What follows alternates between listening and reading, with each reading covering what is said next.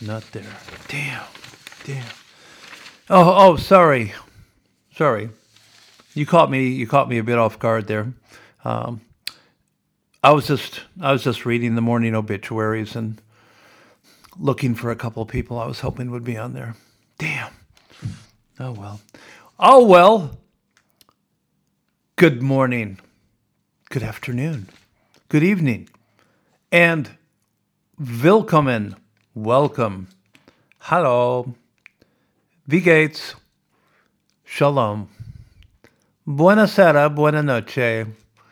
And all those other good things. It is the way it is. The official Bobby Galinsky podcast. I wonder if there's an unofficial Bobby Galinsky podcast. If you ever hear of one, please let me know. I'll get my people on that right away. My crack Mossad team. We'll take them out. We'll give them a cup of tea, cup of Vladimir Putin's tea. Um, the same tea I sent Nancy Pelosi for her birthday. Just kidding. I wouldn't pay the postage. But she was on that list I was looking for. That's how I start my day. I love looking at the news and seeing who's coming, who's gone. And um, we did lose a fantastic talent this week. As most of you would know, Chad, Chadwick Boseman, the actor, what I'll be talking about later in the program, because there's some interesting things about his secrets that, uh, and not casting any aspersions, absolutely love the guy as an actor, that just, um, that just don't click with me in Hollywood. And uh, we're going to talk about that. This is episode 24 24 Jack Bauer 24 Jack Bauer. That's a show that I never really got into. My my son Steve loved 24 um, I like Kiefer Sutherland a lot as some of you know. Um, got to meet him many years ago back in the Flatliner days in 1989 1990 when we were all young. And um, he's aged. I think um, I haven't aged as bad but uh, he's 13 years younger, so he's got an advantage on me.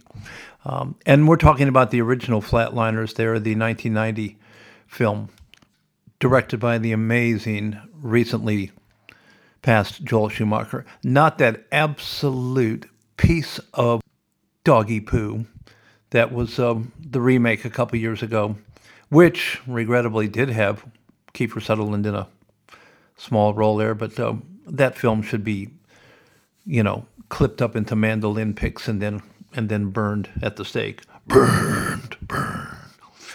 Um, why remake stuff like that? Why remake something that's nigh on perfect? Who knows? We saw a pretty perfect film this week. My wife and I caught uh, on Foxtel Knives Out, which had slipped past me in the theater this past year with uh, Daniel Craig and um, Jamie Lee Curtis, looking mean like herself, and uh, fantastic story, kind of an Agatha Christie, you know, who done it, you know, Ten Little Indians, Murder on the Orient Express, but very camp and very very groovy. In a way, it kind of reminded me of In Bruges, which is one of my 25 top films with Colin Farrell, and uh, but it's a it's a fantastic whodunit. It's very clever, but let's get down to business here. Um, you already know my morning routine now. Check the news, check the obituaries, smile, laugh, guffaw, be disappointed, whatever. Have that morning walk, have some nice healthy food, and um, especially get excited when uh, we're doing the podcast because there's so much to talk about. And what will we be talking about today? We're going to be talking about good things and bad things. We're going to revisit the Republican and Democratic National Conventions from uh, what will have been two weeks uh, for the demos and last week for the Republicans, just to touch on a couple of things. You've probably been absolutely inundated, and I really don't want to go too political. In fact, I'm actually going to probably go a bit light on the politics over the next, oh, six to seven weeks as things just go crazy. I mean, I'm going to be over it. You'll be over it. And then just before the election, I'm going to just go berserk.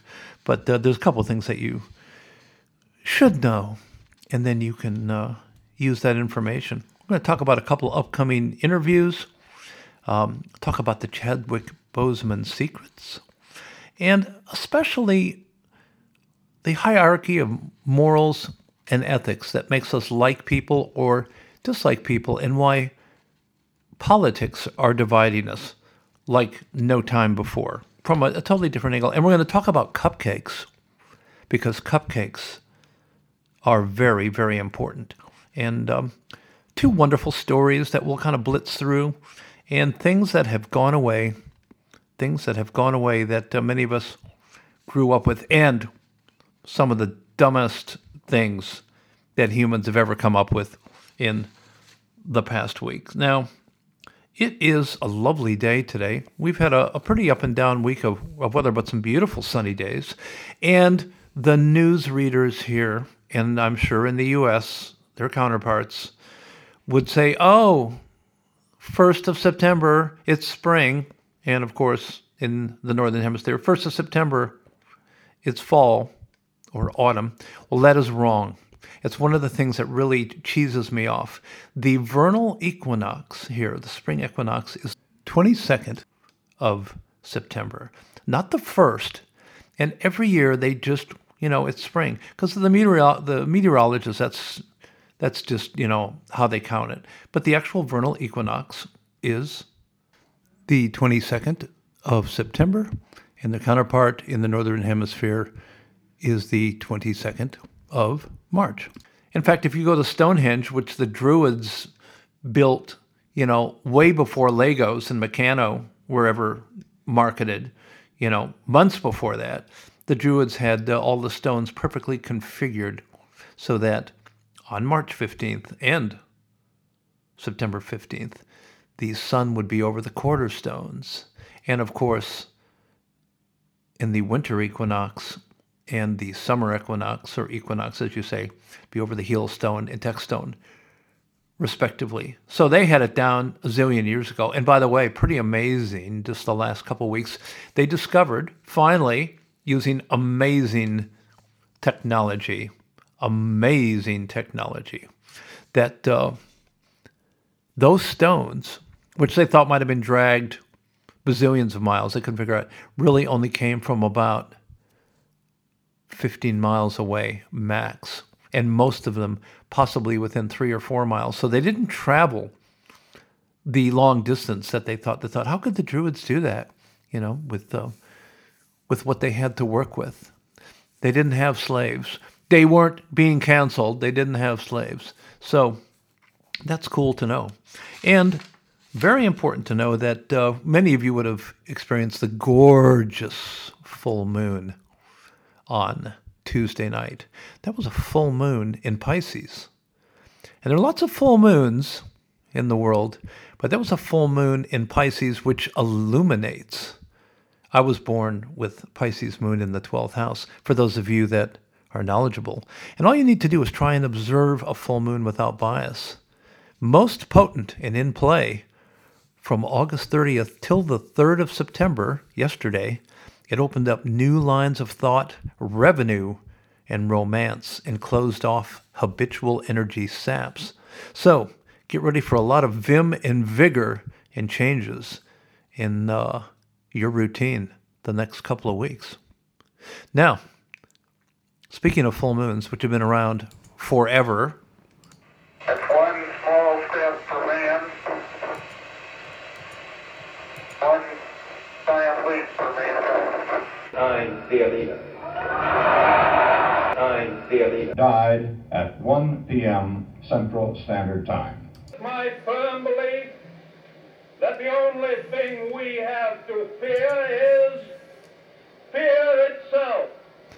well, you now know that that signals that it's time for Today in History. And that's true that FDR said you only have to fear fear itself. He feared dancing classes, I think. Be very em- embarrassed on the dance floor. But let's go back to 422.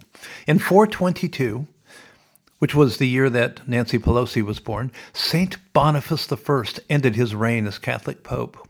Now, when I grew up in Sioux City, Iowa, we had a church named St. Boniface, and uh, never really equated what that was all about until right now. In 1781, I skipped a century plus there because, you know, there was really fuck all happening. I looked through it all. In 1781, though, Los Angeles, Los Angeles, Los Angeles is founded by 44 Spanish speaking mestizos in the Bahia de las Fumas, the Bay of Smokes.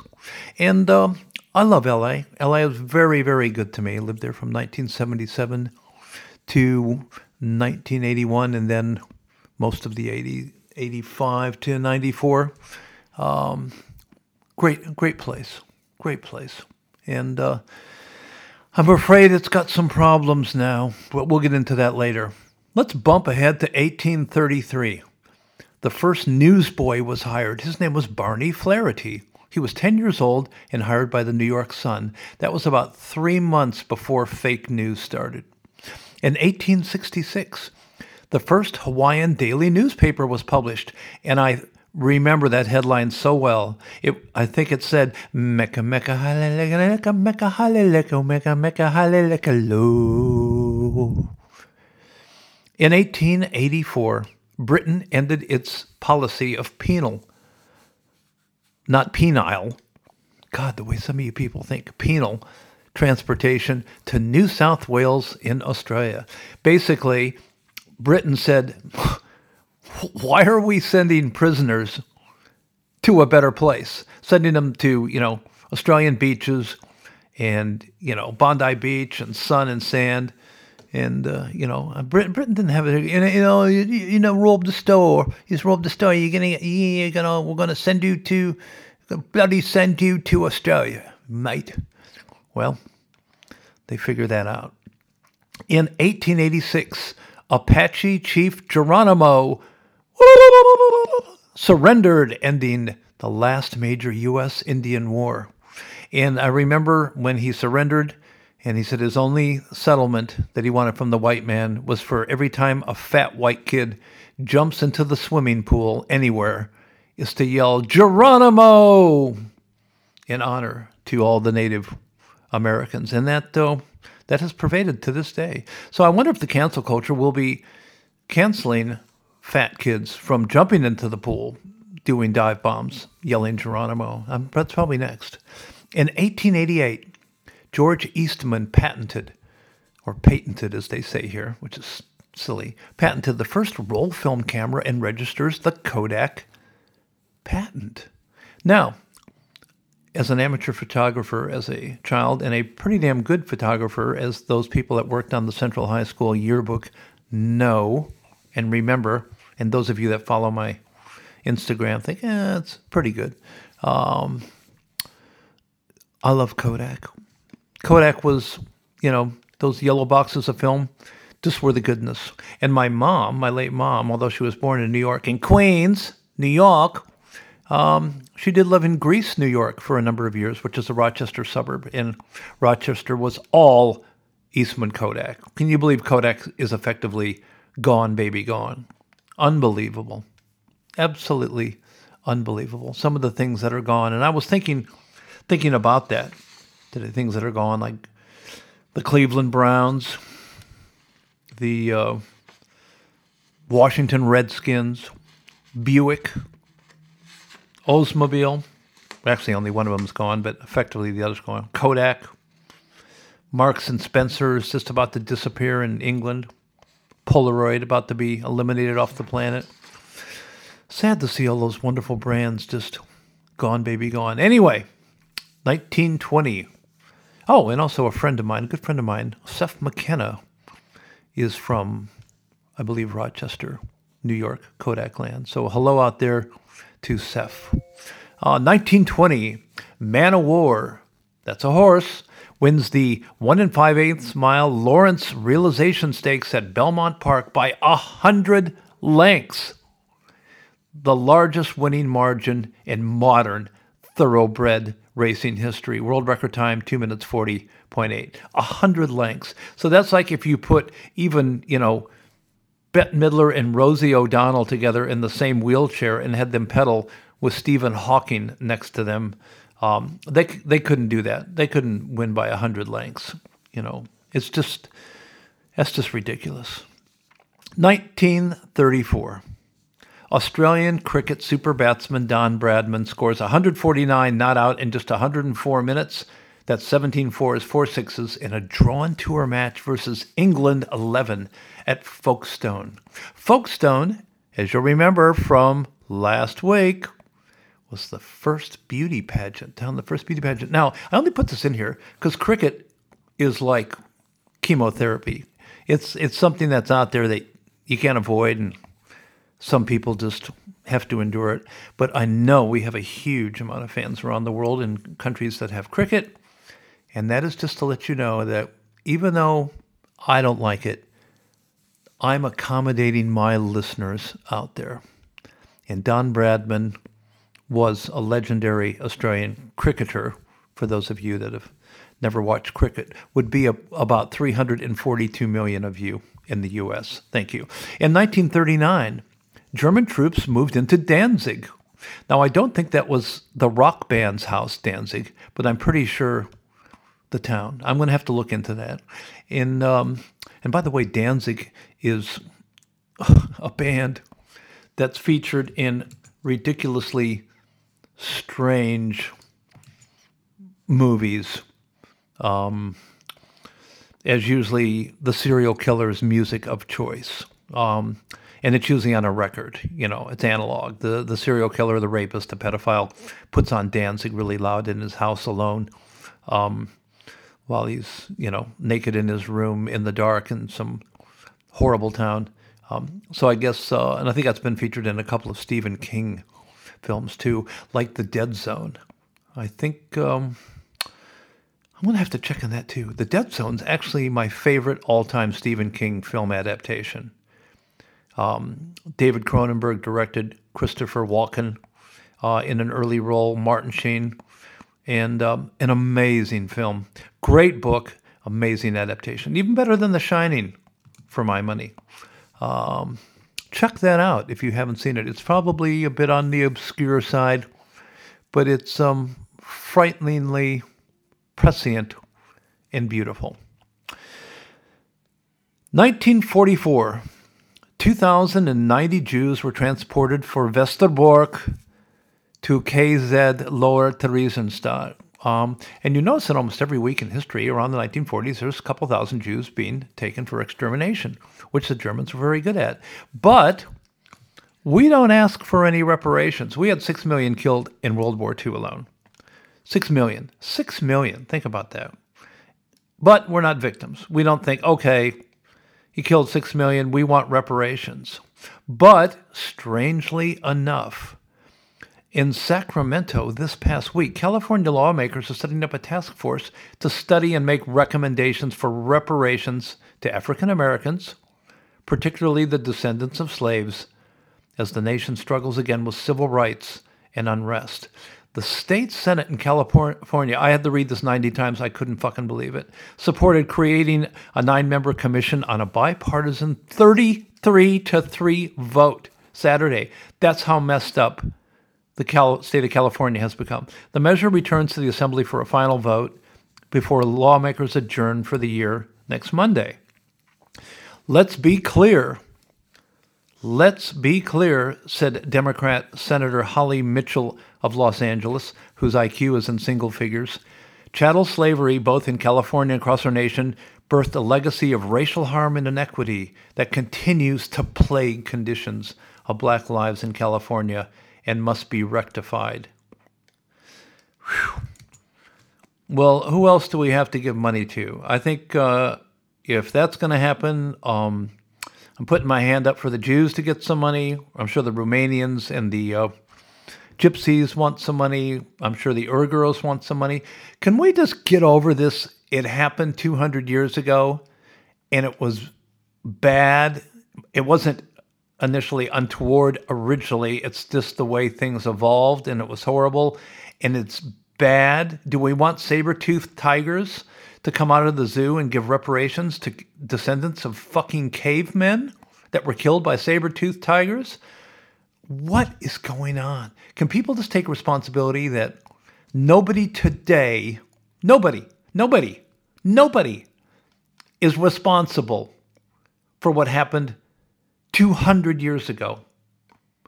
Not even 100 years ago, and in many cases, not even 50 years ago, unless they were alive then and part of it. I am not going to let this one go. I'm not letting this one go. But that's how we just kind of segue from bit to bit in the show. And suddenly we are back to 1957. I was four years old. The Ford Motor Company introduced the Edsel, one of the biggest absolute, you know, goose eggs in, in Ford's history, the Edsel. Absolute epic fail. Um, and Ford's pretty good at epic fail, I got to tell you. 1957, the governor of Arkansas, Orval Faubus, called out the National Guard to prevent nine black students from entering a Little Rock Central High School. Hmm. So, when people say you can't call out the National Guard, it's never been done, it's actually been done 33 times in the last, um, I think, 60 years. And uh, that's one case when it was a bad situation. Now, they're trying to prevent black students from entering Little Rock Central High School. Nowadays, President Trump has to call out the National Guard to prevent, you know, white students wearing Black Lives Matter shirts from burning cities down to the ground. We'll get into that a bit later. 1970. So much happened in history. We are our history. That's why you can't tear the statues down, because then you won't have the history. If you tear everything down, I won't have this section of my podcast. What about in 100 years when people are still listening to this podcast go, wow, there used to be something called, um, oh man, what was it called? God, it's coming to me, coming to me. History! They used to have something called history. We are a product of our history. I used to love history class in school. They don't teach history, they don't teach social studies, they don't teach anything anymore. They teach gender discrimination. Okay, so 1970. Marxist Salvador Allende wins a narrow plurality of votes in Chile's presidential election. Allende, what a wonderful guy. How well is Chile doing today? This podcast, which until last week made no money ever and had no sponsors, um, was more successful than Chile or Venezuela. Marxism. Jesus, give me a break. 1980, a sad day for music.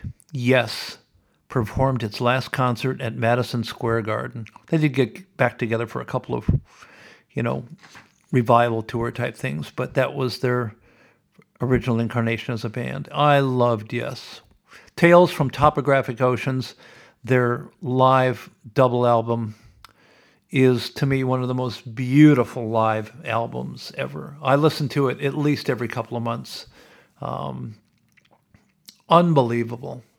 And if you're a millennial, I'm, I'm still welcoming you to the show, and you don't know who Yes is, you can use Spotify or Apple Music, whatever, and just try out Tales from Topographic Oceans. Yes. And if you love it, you can thank me. And if you don't, music is subjective, but you're a moron. Okay, 1983. California skier. No, you're not a moron. You just have bad taste in music. I have, to, I have to be nice. I really am nice. You know that. You know that. Uh, 1983. I like this one. California skier Scott Michael Pellaton. I don't know if he's related to the Peloton exercise device, but he set the barefoot water ski speed record of 119.36 miles per hour. Whoa! That's fast. Go 119 miles an hour. Um, let's ask Siri. Hey, Su- hey Siri, what's 119 miles per hour in kilometers? The answer is 191.51 kilometers per hour. Thank you. Go back to sleep. Okay, that's 191 kilometers per hour. So do that in your car, and um, it's okay. You can do that. You won't get a ticket if you say you're a listener to my show. No, no cop will give you a ticket anywhere. They've all been defunded anyway. Um, and then open the car door, have someone hold the wheel for you, and take your shoes off. And just imagine getting out of the car at that speed barefoot and video it if you can, and then send it to me, and I'll put and I'll post it on the show. I really will. Okay, 1997. Howard Stern, the dean of radio something. I won't say shock jock because really wasn't a shock jock initially, just a, a smart boy. Although I was a Don Imus fan. Howard Stern radio show premiered in Louisville, Kentucky on WTFX 100.5 FM. I loved Howard Stern forever until he uh, till he got serious, Went on to Sirius digital radio and um, got Trump derangement syndrome and lost his mind. But his wife, Beth O. Stern, is the coolest person to follow on Instagram because she all she does is rescue cats. And people that rescue cats are angels. Um, wonderful pictures of cats. If you love cats, Beth O. Stern. Got to fo- follow. A, a, a, new kitty every day. It's so relaxing. That's one of the first things I do too is check my uh, cat Instagram. 1998. This is a longer segment than usual because so much happened today in history. 1998, Google, which this podcast would be almost impossible without because of all the searching and information I have to go through to bring this to you from things that I don't know inherently or forgot or have to refresh myself or have to clarify or I will get corrected by some of you fact checkers out there. Google is formally incorporated by Larry Page and Sergey Brin, two nice Jewish boys at Stanford University um, before they took over our lives. 2008, The Hurt Locker, directed by Kathryn Bigelow, one of my favorite films, and starring Jeremy Renner, premiered at the Venice Film Festival, and it won Best Picture in 2010. And proof that a woman can direct a film. I don't know of any others, but I'll look. 2016. This brings us up to the end. Mother Teresa was canonized by Pope Francis, or Pope Frank, as I like to say, um, in a ceremony at the Vatican. Now, I don't know why Dove didn't get Mother Teresa to do ads as the before um, with their moisturizing cream. Um, because if there was ever a Grand Canyon in a habit, um, it was Mother Teresa. And they could have given her billions and then she could have used the money to give it to the poor. Well, she could have kept 80% as the Catholic Church does, and she did, and then give the other 20% to the poor and, and still be a saint. But um, um, that was a missed marketing opportunity. And that concludes Today in History.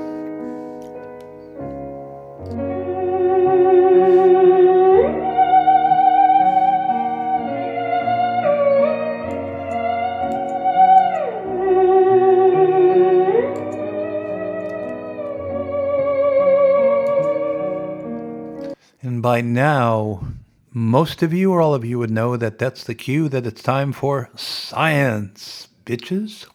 And uh, that's the beautiful theremin there. And a shout out to Tom Schweiger, who not only is an elite fact checker of this podcast, thank you for the correction on the rifle that killed JFK.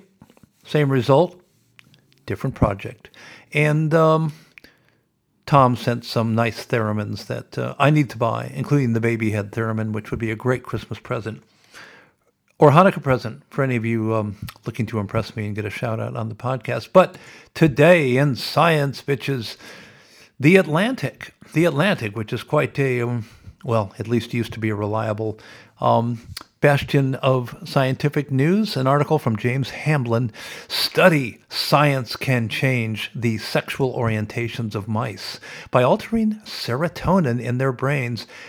Researchers in China, uh, China, thank you, Wuhan virus, the things they do there. Researchers in China caused female mice to mount prefer to mount and sniff the genitals of other female mice. Altering balance, couldn't pass up this article. Altering balances of testosterone and estrogen has been shown to affect sexuality, and imbalances of the neurotransmitter ser- serotonin can make us hypersexual. In mice, I don't know if they're black mice or white mice. You know, black mice matter, white mice, white white mice matter. In mice, serotonin has been tied to sexual preference. Mice bred without certain neurons have shown no sexual preference, none. They just sit there and read, you know, Playboy or whatever. But scientists have never, quote unquote, reversed any species' sexual orientation by messing with their genes. Lesbian mice freaks me out. Anyway, it's a very long article, and uh, I may go into more of it later. Um, but then traveling into situational gravity from um, Seth Godin. All of us are good at rationalizing. It helps us process the world, navigate our choices, and live with ourselves. We all love a good rationalization, but gravity doesn't care if you got a good night's sleep last night or not. It's still the same amount of force. Gravity don't give a shit. The pavement doesn't care if you always wear a helmet on your bike, except just this one time when you didn't because you were having a video taken. Melanoma doesn't care that you always wear sunscreen. Uh-uh. It don't care. Except that one day when you were really, really, really busy and couldn't go back to the house for it. and outside forces don't care about the situation because they have no awareness or memory. They simply are. Newton's law doesn't care that you were really distracted and that's why you weren't wearing a seatbelt. And the virus that infected your friend doesn't care about why that person in the office decided not to wear a mask either. People are very good at stories and rationalization. That's our core technology. Everything else in the world, though, has no interest in them or you. And speaking of situational gravity and things that are just what they are, um, a lot of people would have seen Hurricane Laura in uh, Texas and Louisiana that uh, just absolutely has created massive havoc. And uh, most of us, myself included, see things like that. And, you know, we see the video on TV and go, wow. you know, even though I was sitting here in lockdown in Melbourne um, for another two weeks, maybe more, um, till dictator Dan lets us know. He did say yesterday that the virus is evil and it's silent, which was very helpful to know because you know if if I hadn't known that the virus was evil and silent, um, I would have just taken it for granted. So thanks for that information yesterday. That was on his his morning briefing. I'm serious as, but. Um, you see things like, oh, well, I'm in lockdown and, you know, I can't drive my car very far and, you know, I can't go to the beach and party and uh, my wife and I can't take a holiday and, you know, whatever. But you see Hurricane Laura devastation and um, actually had an email from um, a listener named Sharana, and I won't use the last name just for privacy, that um, lives in Westlake, Louisiana, who um, was one of the epicenters of the hurricane that um, got annihilated. And um, I was, I thought it was actually a, like a fake post, but um, is and asked for a shout out. So just a shout out and uh, just send some light and blessing to all those people out there. And I'm, tr- I'm not trying to be a social justice warrior or anything like that, but generally, you know, when suddenly someone actually that you know but you don't know, because I don't know and I've never met this girl and uh, or lady, I don't know how old she is. She could be 14, she could be, you know, 100 um, is dealing with that. And I'm bitching about not being able to go on holiday. Um, I do believe in the power of prayer, so send a prayer that direction. Anyway, on uh, a lighter note, one thing I am missing in lockdown is movie theaters because even with my 600 inch giant television, 52 speakers, and uh, 4,000 decibels of sound, um, it's just not enough not being in the cinema. And Tenet, the Christopher Nolan film, Christopher Nolan of you know Batman and The Prestige and um, Insomnia and Inception and so many awesome films. Um, just you know that film's playing everywhere except Victoria, so I can't see it. I actually could get a copy of it if I was that kind of person, but I'm not. Um, I only am not. And uh, ooh, I thought the FBI was listening in. No, the FBI is spying on the Trump campaign. They're trying to erase all of those emails. That's what the FBI does. But uh, no, I'm just very sad that I can't see that film because I am dying to be in a cinema with other people and see it because I'm imagining it'll be awesome. Which brings me to entertainment section.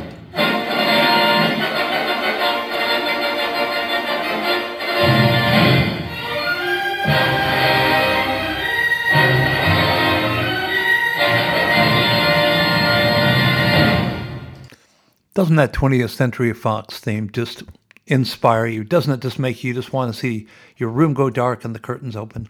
Um, thank you, 20th Century Fox, for that amazing music. Um, so, yes, movies. We kind of talked about Tenet, but we couldn't review it because I haven't seen it. But we are going to talk about Chadwick Boseman just for a second. And uh, rest in peace, amazing actor. Um, but something that kind of bugs me to speak about, as you know, or maybe you don't know, um, he battled stage three and stage four cancer for like over four years, which must be unbelievably horrible, um, and still did heaps of movies, you know, with that, and never told anybody, which is incredibly brave and selfless and was a, a big champion for kids with cancer and people with cancer. And from what you read and hear from people, one of the nicest people on the planet, one of the hardest working actors, not political at all, and just a real giving person and, and family man. Um, and you know, Black Panther. I can't say that Black Panther was the greatest movie I'd ever seen, but I really liked Black Panther. I saw it at, at Hoyt's at Chadstone here in, in Melbourne, which is one of the biggest screens in the Southern Hemisphere and relatively new cinema, a fantastic cinema. And, um, you know, saw that, uh, I guess it would have been about two years ago. I think it was, um, yeah, about 2018. And uh, I was, you know, there was like 1,000 people. I was the only white guy in the cinema. I am serious this. Uh, this is you know he was he racist? No, I'm observational. You idiot. This podcaster judges no one on the color of their skin or how much melanin they have or anything, you know, whether yellow, black, brown, whatever. I judge people on their actions and their enlightenment or moronic stupidity.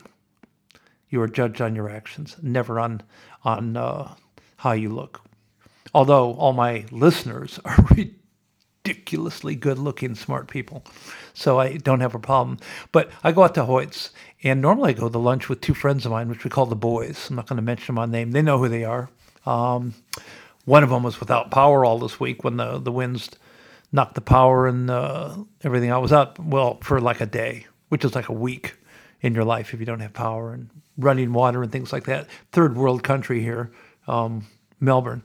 But, um, and the other one's a Collingwood fan, so, you know, we'll go somewhere else with that. But, make a long story short, I usually go to the boy, with the boys to a movie out at Chadstone, and then we have lunch, whatever. Well, they weren't, uh, they weren't in the Black Panther at the time. So I went out and uh, to an 11:30 a.m. show. There's like a thousand people there, and they're all black. And I didn't think there was a thousand black people in Melbourne. Um, and I stood out. Let me tell you, I stood out. Um, and I, you know, kept checking down. Are they going to steal my sneakers? Uh, no, just kidding, just kidding. It was actually very exciting because it was a real fanboy crowd that knew the character, which I didn't know or anything about it. But um, I try and see every film. And uh, I'm not a huge superhero, Marvel Universe, DC Comics kind of person, whatever. But after suffering through Star Wars movies, I thought maybe maybe this is going to have something. And of course, the film was epic and fantastic, and Boseman was, you know, absolutely outstanding. It was a top film. I wouldn't call it the greatest film I'd ever seen, but it was an amazing film, and it and it broke a lot of ground, um, especially being a primary black cast um, and black directed.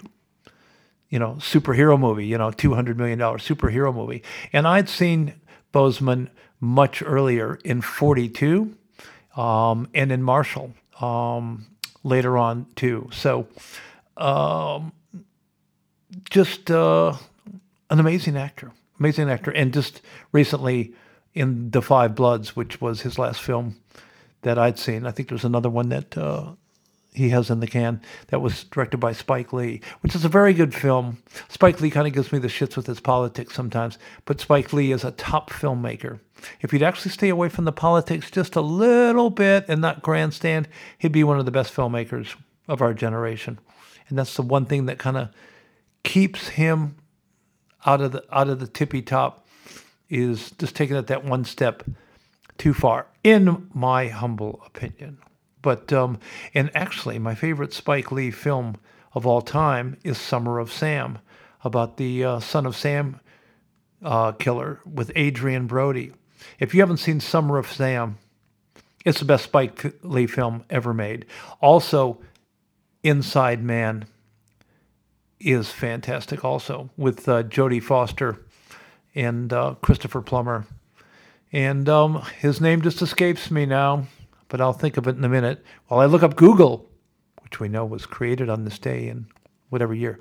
Um, Clive Owen. Clive Owen. I knew it had come to me. It came, this came to me into the bathroom. Uh, I had to take a break. Yes, this was an edit. I had to take a break. I was absolutely busting. Um, it was so much fun. I had to go to the bathroom. And then when I was in the bathroom, I thought, oh, Clive Owen. Didn't even have to look it up. My memory hasn't failed me. Um, and I'm back. Whew and relieved. So go through this. We do try and go through this thing in, in one go, no pun intended, but uh, sometimes our bodily functions fail us.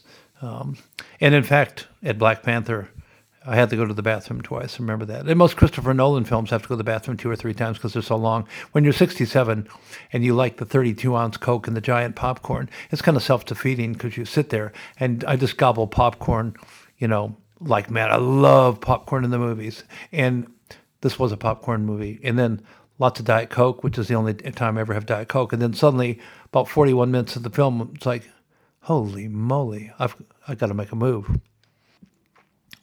So anyway, back to Chadwick Boseman. The thing that bothers me, and I hope people take this in context and not the wrong way, is knowing a little bit about Hollywood after all these years and having worked in the industry for a long, long time, there is nothing studios hate more than risk. You think, oh, movie making is a risky situation. Of course, of course it is. But movie studios and financiers do not like to take risk. They make actors sign all kinds of things that they won't go motorbiking and skydiving or even skiing or anything like that. Because if you're doing a $10 million film or a $210 million film and the lead actor breaks his leg or dies, whatever, your, your film is fucked.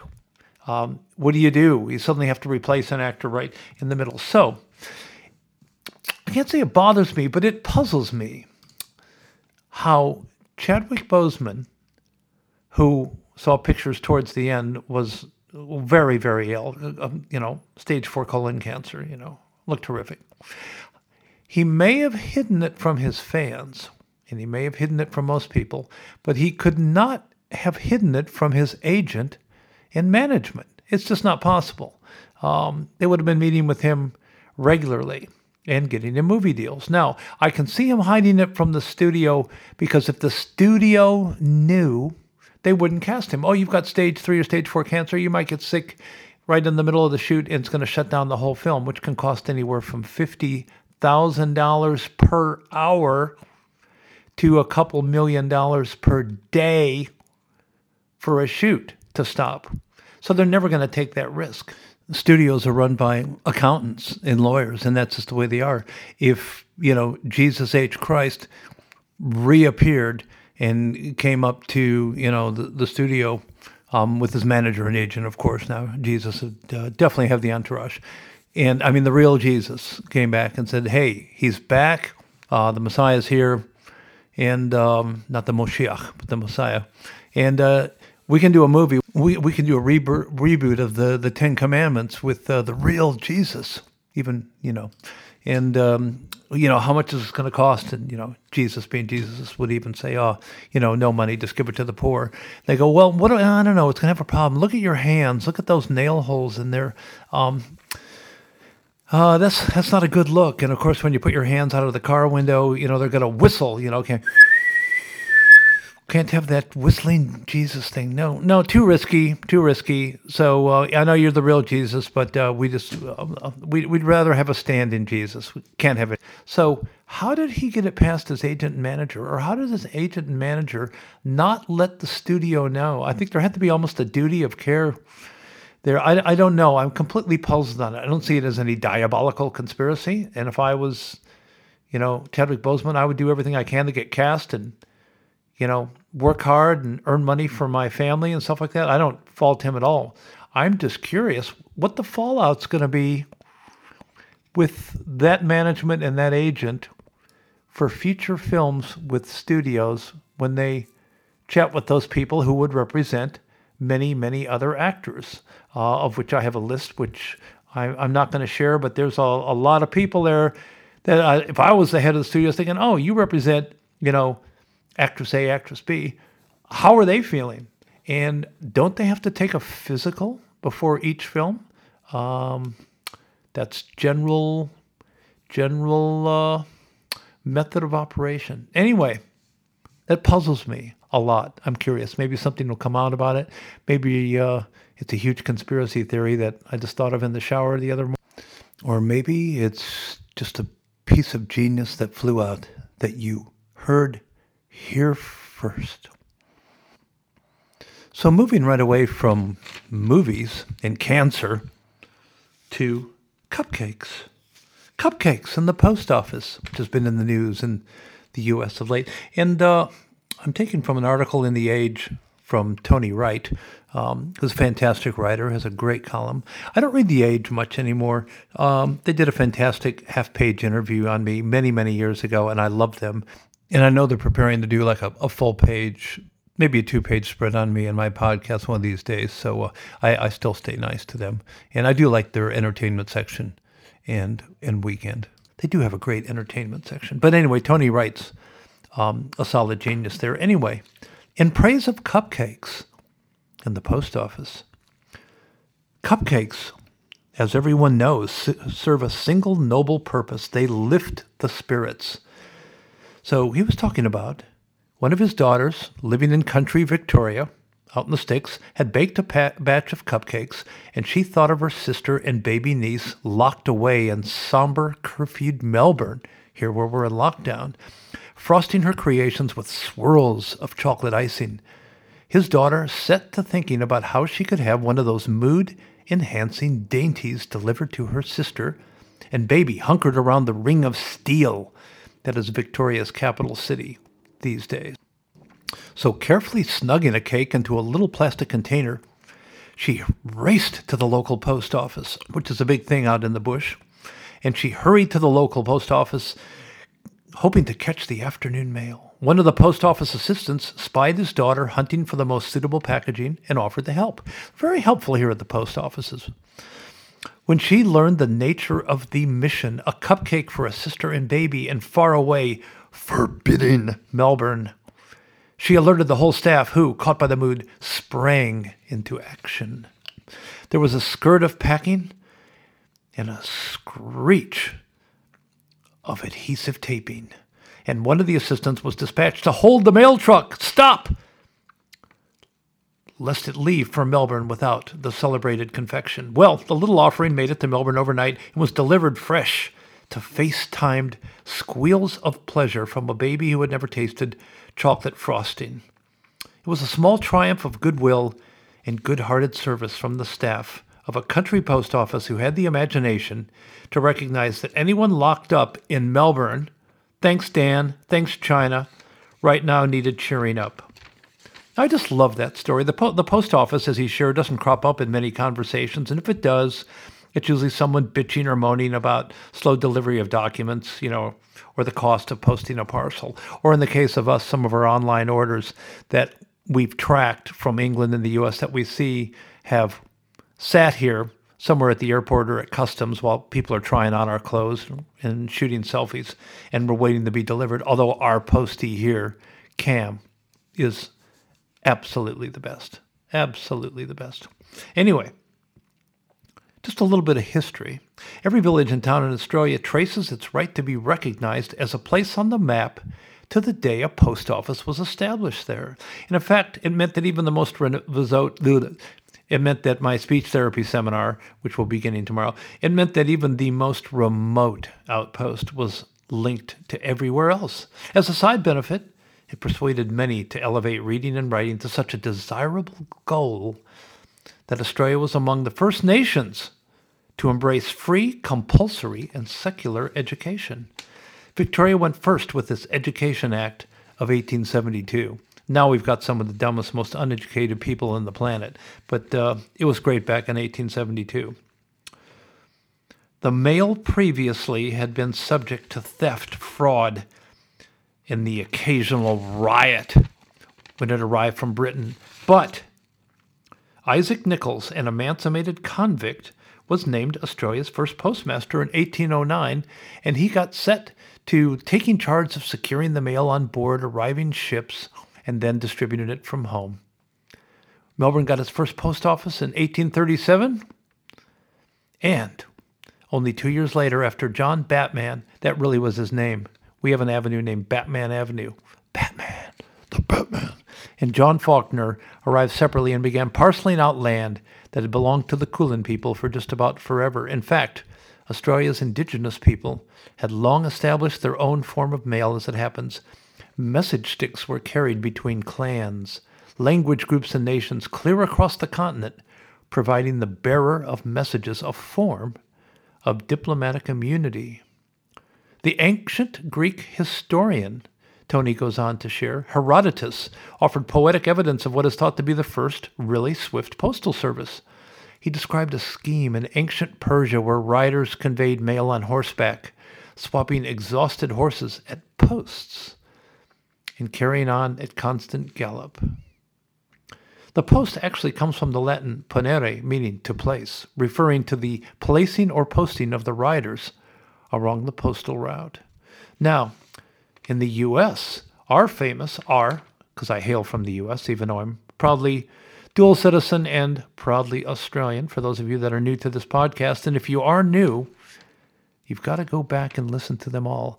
And you please need to subscribe or at least go to the show notes, which are, once again, at the way it is dot blubrry net, and blueberry is B L U B R R Y. The way it is dot B L U B R R Y dot net. There's so many groovy, cool things on each week's show notes, and you can subscribe for free and uh, win a car.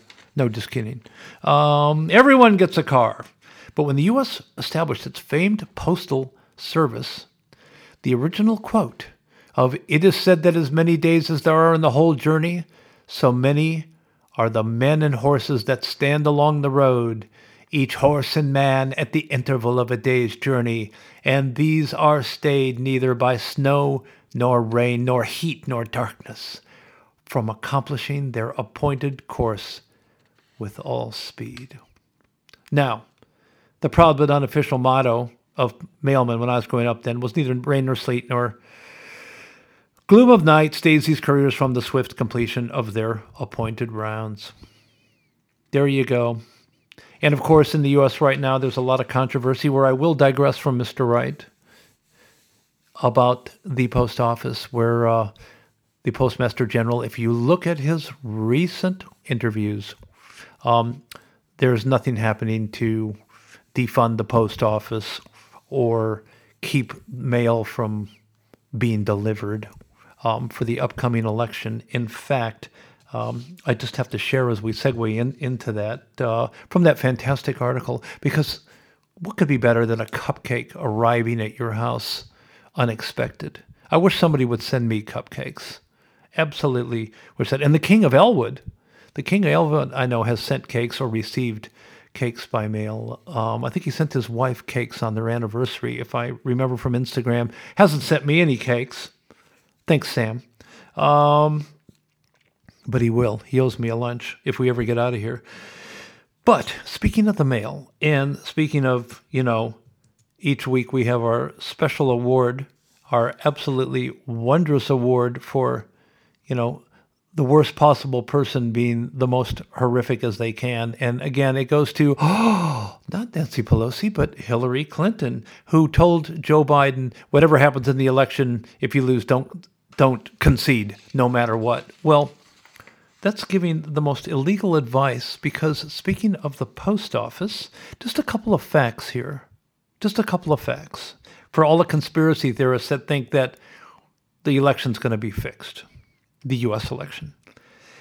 The US election is November 3rd. That cannot be changed except by law. So that's never going to change, okay? No, Trump is not going to delay the election. The coronavirus won't delay the election. That won't change.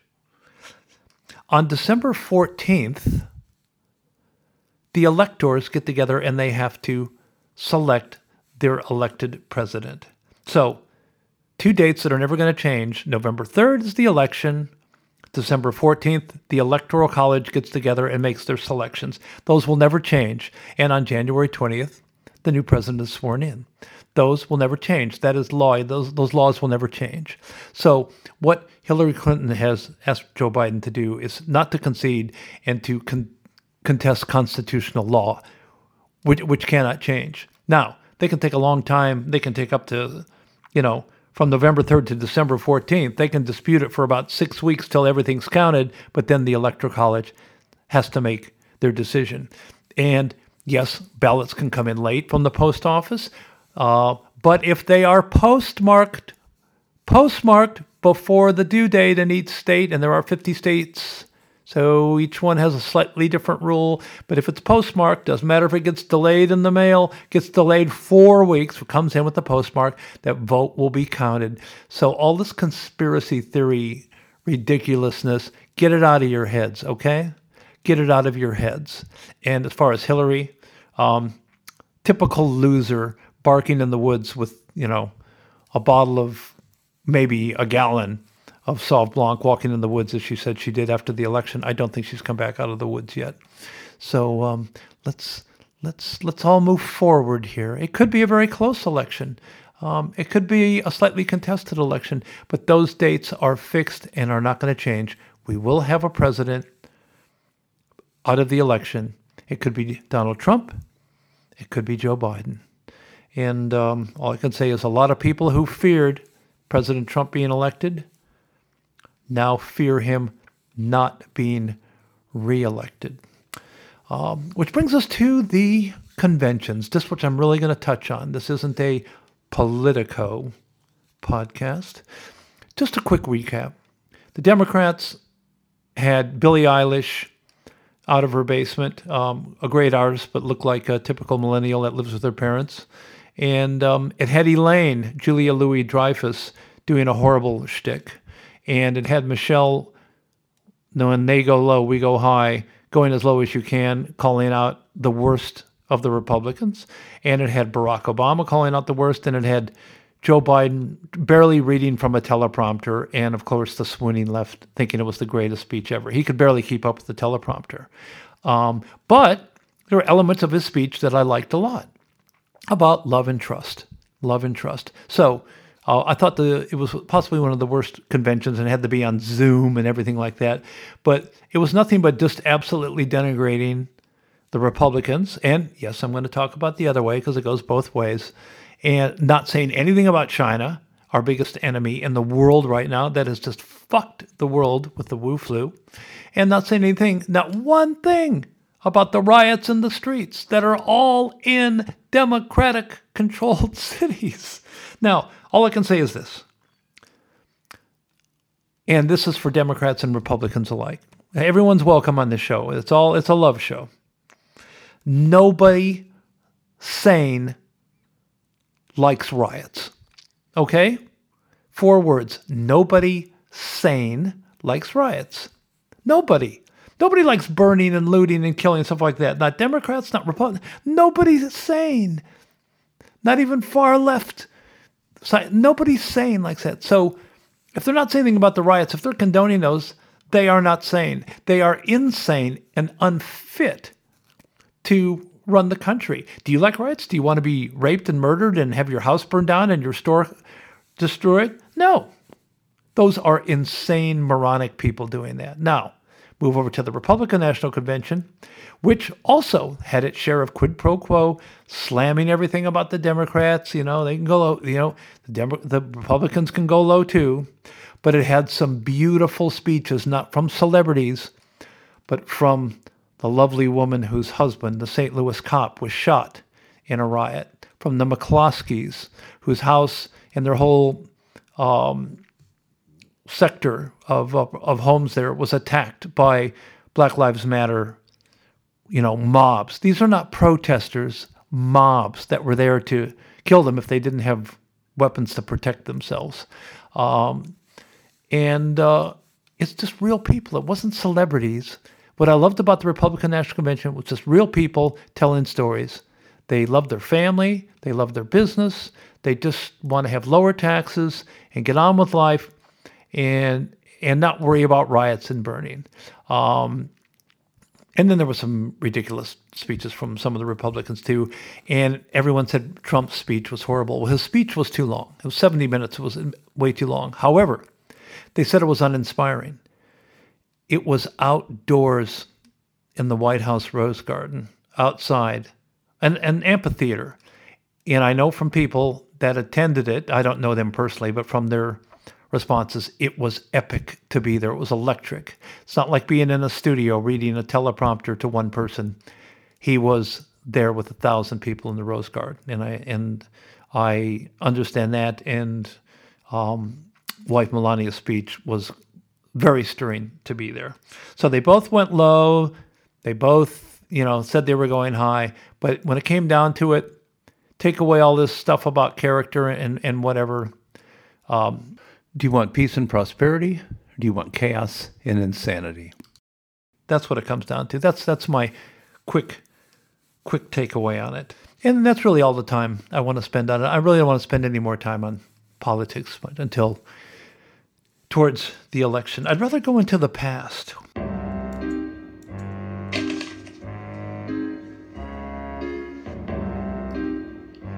So, you finally arrived. What the hell are you wearing? It's my ass kicking outfit, bitch!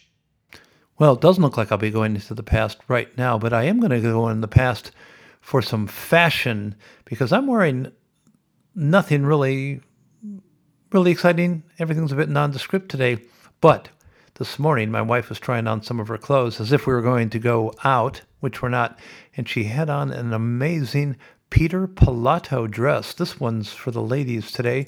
And Peter Pilotto, if you um, know your labels, that was the designer behind Princess Eugenie's royal wedding dress a couple years ago, and now is the talk of London Fashion Week. And Peter Pilotto is actually two people, not one. The brand is named after Peter Pilotto, and The label is actually headed up by two designers, not one, by a Christian DeVoe or DeVos. I'm not quite sure how they pronounce that. Um, who met at uh, the Royal Academy of Fine Arts in Antwerp, Belgium. Pilotto is Austrian Italian, while partner DeVoe or DeVos hails from Belgium and Peru. And they're they're known for their sharp prints and their amazing silhouette. And my wife has an amazing silhouette. Um, she's very lucky. I'm very lucky. We're both very lucky. And Peter Pilotto is very lucky because he sold her a dress when we were in London a couple of years ago. And uh, it wasn't as good as going to London and staying at Claridge's and having lunch, but it was pretty good to see her in that dress. And uh, it's on the show notes because your podcaster just couldn't be bothered today. I know. I know. It's gotten to me. Lost my lost my sartorial inspiration for this morning. Daniel Andrews' lockdown has made me fashion and hedonic for the week, but uh, I'm going to try and get over that. Something I'd like to share with you. A couple weeks ago, I talked about the Michael Mann film Heat and Val Kilmer. Big Michael Mann fan. And um, in Variety, um, a while back, there was a beautiful interview with Michael Mann talking about uh, making the greatest, the uh, man behind the movie, the uh, Muhammad Ali homage with Will Smith. And that uh, Rumble in the Jungle was this week in 1974, as you might know. Um, And uh, sharing that, Michael Mann had said that one of Muhammad Ali's, and, and I was a big fan of Muhammad Ali. Um, I was a big fan of Cassius Clay. I loved boxing growing up. My dad loved boxing. And uh, when uh, Ali changed his name from Cassius Clay to Ali, it didn't seem like a big thing. And uh, couldn't see why they put him in jail and everything like that. And um, it just didn't seem to make sense. And Islam back then had a different connotation. I mean, growing up in Sioux City than it does now on a world stage, a little bit sheltered. But uh, as as Michael Mann shared, one of Muhammad Ali's biggest struggles culminated in 1974's Rumble in the Jungle, where it seemed that the spirit of the progressive forces in the world was about to battle the spirit of the repressive status quo, which has so much meaning today. Here we go, 36 years later. Early on, Cassius Clay related to the wider world. His father was interested in Marcus Garvey and Pan Africanism.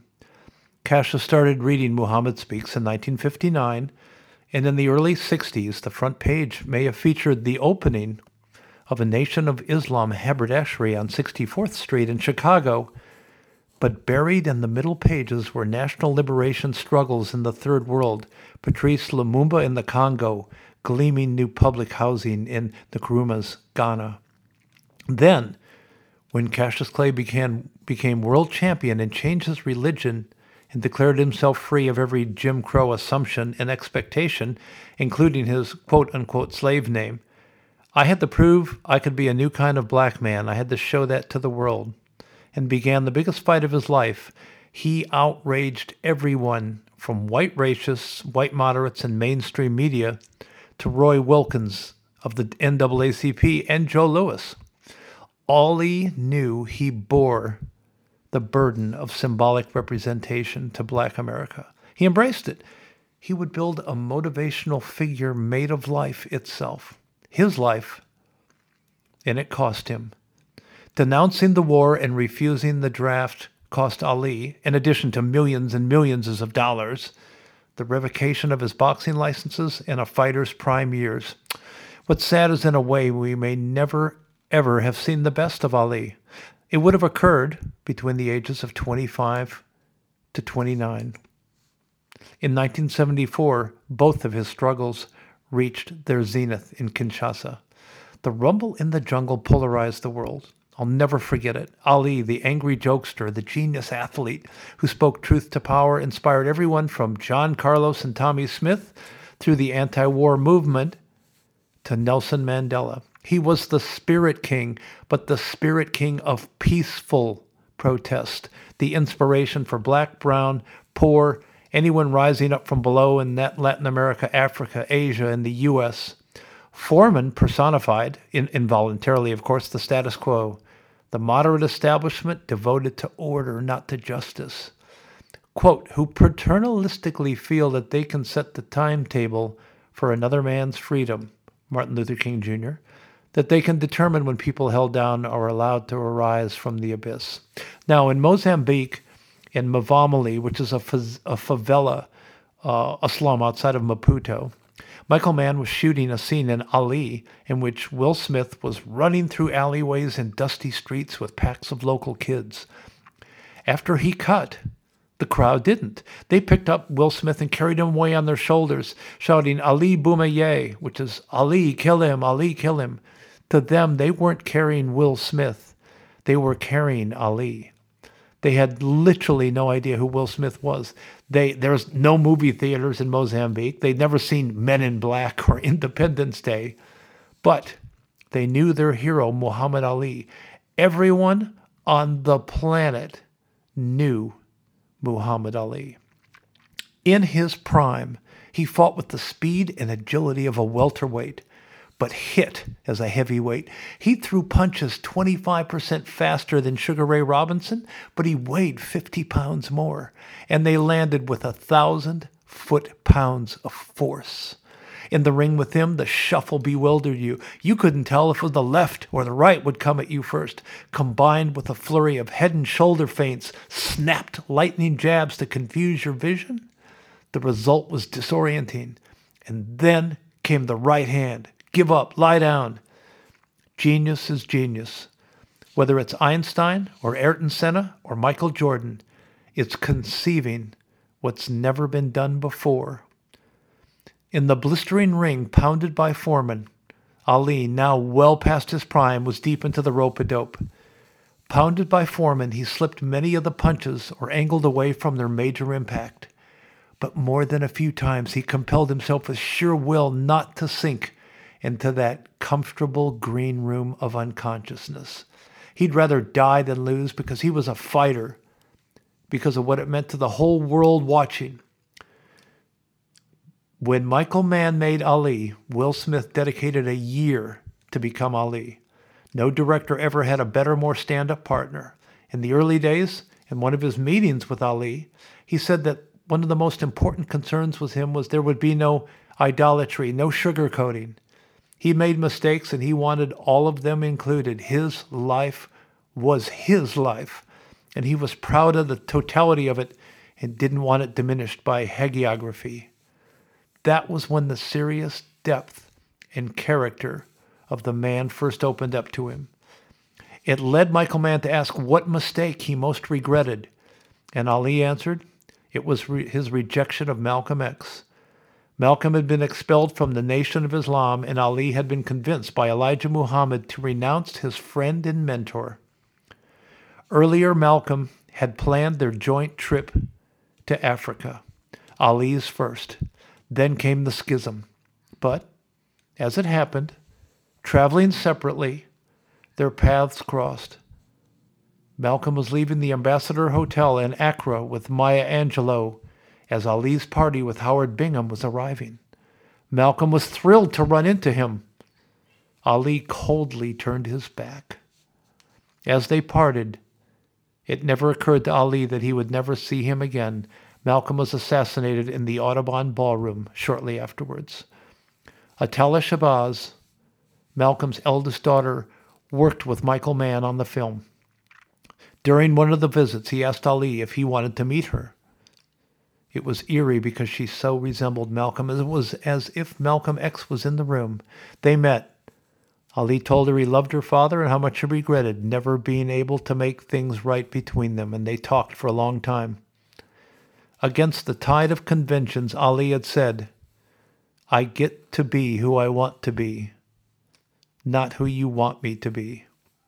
As Michael Mann closed, Ali was one of the bravest men he ever met. Wow, what a story. Can you imagine if Muhammad Ali had Twitter today? That'd be a whole different thing. Thanks for indulging me. I know this has been a long one. And uh, before I close, just want to share a couple things going on that, uh, that I'm doing right now. I'd like to give a great shout out to all the fathers that are having Father's Day this coming Sunday, and also to the amazing guys at Pantry Brighton who um, have a special offer on and uh, donating all the proceeds to charity to Beyond Blue for um, all the men and dads that are doing it tough. And uh, Marshall White is matching them on that. So check their Instagram. Uh, very generous. And a nice shout out to our uh, mates at Nike and uh, customer service guy Rich, who uh, sorted a small problem. And uh, a shout out to Tyrrell's Chips. Um, only buy the English ones. The Aussie ones just aren't up to scratch, and um, we're boycotting those. We tried, we tried to help them. They wouldn't do it. And of course, none of this is uh, commercial, and all these little shout outs are just thank yous or no thank yous uh, to people. There's no commercial consideration there. And I'm actually rereading, I'm reading quite a few books now. I finished the Oliver Stone book, and I've starting the reread for like the eighth time Appointment in Samarra which was the great American writer John O'Hara, who published it in 1934, and it concerns the self destruction of the fictional character Julian English, who was a wealthy car dealer who was once a member of the social elite. And Appointment in Samarra was retold by W. Somerset Maugham, 1933. And if I can just close with a powerful little anecdote. The speaker is death. I am death speaking. There was a merchant in Baghdad who sent his servant to market to buy provisions, and in a little while the servant came back. white and trembling, and said, Master, just now when I was in the marketplace, I was jostled by a woman in the crowd, and when I turned, I saw it was death that jostled me. She looked at me and made a threatening gesture. Now, lend me your horse, and I will ride away from this city and avoid my fate. I will go to Samarra, and there death will not find me. The merchant lent him his horse. The servant mounted it, and he dug in his spurs and his flanks, and as fast as the horse could gallop, he went. Then the merchant went down to the marketplace, and he saw me standing in the crowd. And he came to me and said, Why did you make a threatening gesture to my servant when you saw him this morning? That was not a threatening gesture, I said. It was only the start of surprise. I was astonished to see him in Baghdad today, for I had an appointment with him tonight in Samarra. I too have an appointment with destiny, an appointment with you all next Friday at the same time. Have a great week. God bless. Thanks so much.